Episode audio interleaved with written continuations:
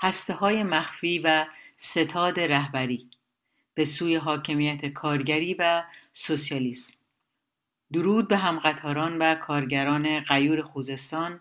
شماره 19 بولتن کارگری هسته کارگران پیشتاز سوسیالیست خوزستان 6 مرداد 1402 انتشار می‌یابد و در دسترس شما قرار می‌گیرد.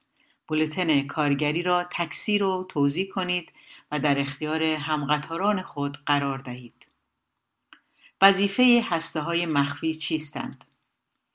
در ابتدا باید ذکر کرد که هسته های مخفی یک سازمان نیستند. هسته های کوچک به طور مستقل شروع به یک سلسله اقدامات می کنند وظیفه مرکزی آنها دخالتگری در حرکتهای توده است. اما دخالتگری حساب شده هدفمند و مخفیانه. هدفمند یعنی با هدف بالا بردن آگاهی سایر توده های کارگری و انجام یک سازماندهی مخفی برای دخالتگری در میان همان توده ها در واقع این یک هنر است که ما باید در دورانی که هنوز ستاد رهبری ساخته نشده خود را برای آن آماده کنیم. متاسفانه ما ستاد رهبری اکنون در داخل ایران نداریم. اولین اقدام برای رسیدن به ستاد رهبری ساختن این هسته های مخفی سوسیالیستی است. این هسته ها هسته های کارگران سوسیالیست خواهند بود. یعنی متعلق به همه کارگران نیستند چون همانطور که می‌دانیم در میان کارگران عقاید مختلفی وجود دارد. عدهای اصلاح طلب هستند برخی هم به دنبال مماشات هستند و می‌خواهند امتیازات کوچکی از دولت بگیرند و تعدادی هم سوسیالیست.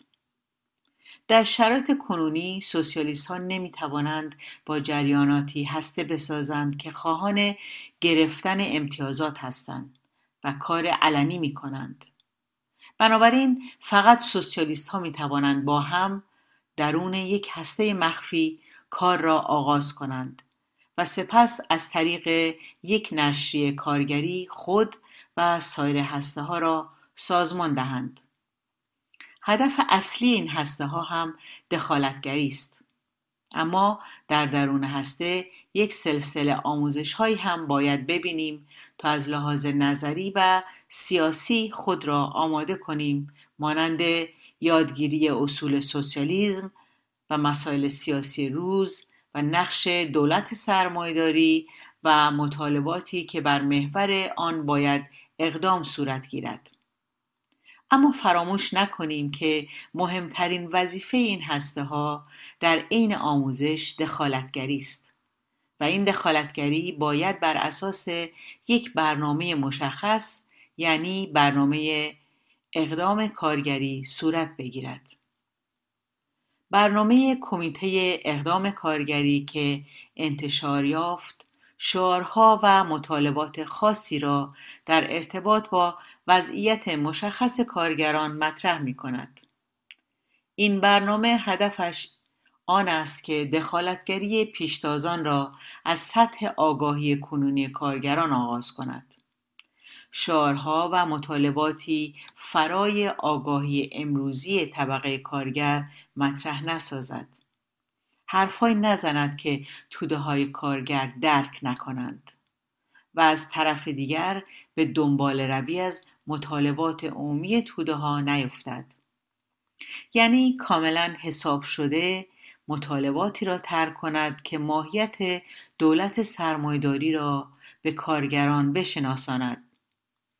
مشخص است تا زمانی که توده ها ماهیت دولت سرمایداری را در عمل تشخیص ندهند هیچگاه خواهان حاکمیت خود نخواهند بود. اگر ما کارگران فکر کنیم که این دولت قرار است ارباب ما باشد و ما باید کیسه به دست برای گرفتن چند امتیاز از مدیران و صاحب کارخانه ها گدایی کنیم هرگز به فکر حاکمیت خود نمیافتیم. از طرف دیگر باید از برخوردهای نخبه گرایانه و از بالا بپرهیزیم. ما باید همگام با کارگران اقدام کنیم و آنها را گام به گام برای بالا بردن آگاهی ضد سرمایداریشان هدایت کنیم. بنابراین یکی از کارهای مشخص هسته های مخفی سوسیالیستی در هنگام دخالتگری استفاده از مطالباتی است که پله به پله آگاهی کارگران را ارتقا داده و به آن حد نهایی برساند. به طور خلاصه وظایف هسته ها از یک سو سازماندهی مخفی و آموزش درونی است و از سوی دیگر دخالتگری در میان توده ها بر اساس برنامه اقدام کارگری. این یک هنر است که باید بیاموزیم. ستاد رهبری چه مفهومی دارد؟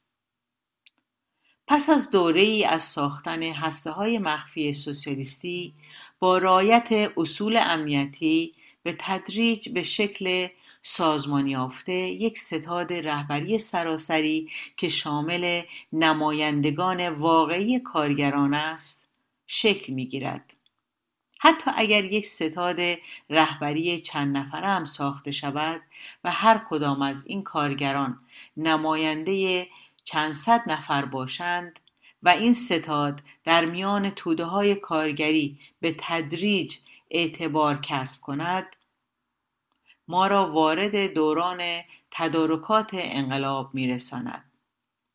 دوران تدارک انقلاب زمانی است که در جامعه به تدریج دو قدرت در عین حال دیده می شود یکی قدرت دولت کنونی نماینده ده درصد از مزدورانش و دیگری قدرت شوراهای کارگری نماینده 90 درصد از اردوی کار این اردوی کار 90 درصدی نیاز به ستاد رهبری دارد که تدارکات پیشین کارگران سوسیالیست زمینه های اولیه این ستاد رهبری را از طریق دخالتگری های خود فراهم می آورد. در بهمن 1357 کارگران در اعتصاب عمومی بودند و توده های میلیونی در اعتراضات خیابانی. اما به علت نبود ستاد رهبری قدرت به دست یک رژیم دیگری افتاد و نتیجه آن بود که رهبری ضد انقلابی را در چهل و چهار سال گذشته تجربه کردیم. باید توجه داشت که موقعیت انقلابی با جرقه همانند به قتل رساندن ژینا امینی آغاز می شود اما به حاکمیت رسیدن کارگران بدون ستاد رهبری که از پیش ساخته شده باشد امکان پذیر نخواهد بود. ما در حال آزمون و خطا و تدارک انقلاب هستیم. هنگامی که بحرانی سیاسی در جامعه به وجود آمد جامعه حالت انفجاری خواهد داشت. آن وقت ستاد رهبری می تواند نقش تعیین کننده ایفا کند.